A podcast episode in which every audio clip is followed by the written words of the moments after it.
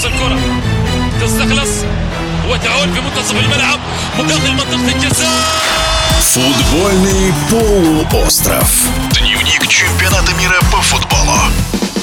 Сборная Бразилии в своем первом матче чемпионата мира обыграла сборную Сербии со счетом 2-0.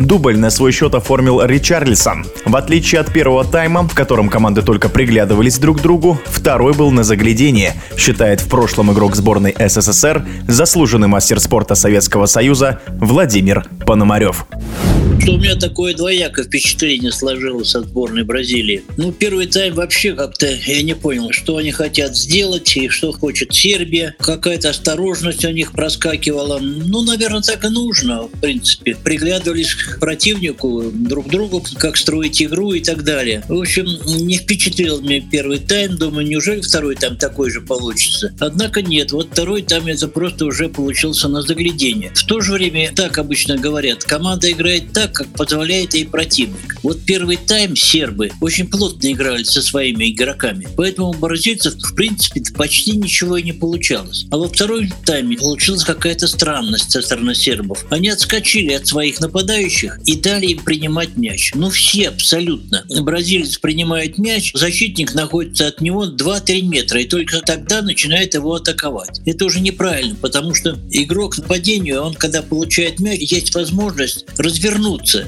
то есть лицом к воротам противника. В таком случае и атаковать его уже сложно. Сербы, конечно, сами виноваты в том, что проиграли второй тайм. Это было видно, но никто почему-то им не подсказал. Ни тренер не подсказал, ни сами они не догадались. То есть они хотели свести матч в ничью. Это бы их, конечно, бы устраивало. Но так делать нельзя ни в коем случае. Поэтому и провалили сербы второй тайм. И, конечно, мы в таком случае увидели настоящих бразильцев.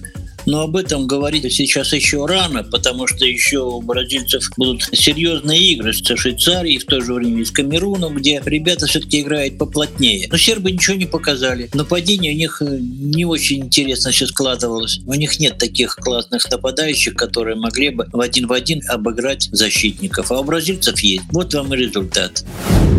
В эфире спортивного радиодвижения был в прошлом игрок сборной СССР, заслуженный мастер спорта Советского Союза Владимир Пономарев. Футбольный полуостров. Дневник чемпионата мира по футболу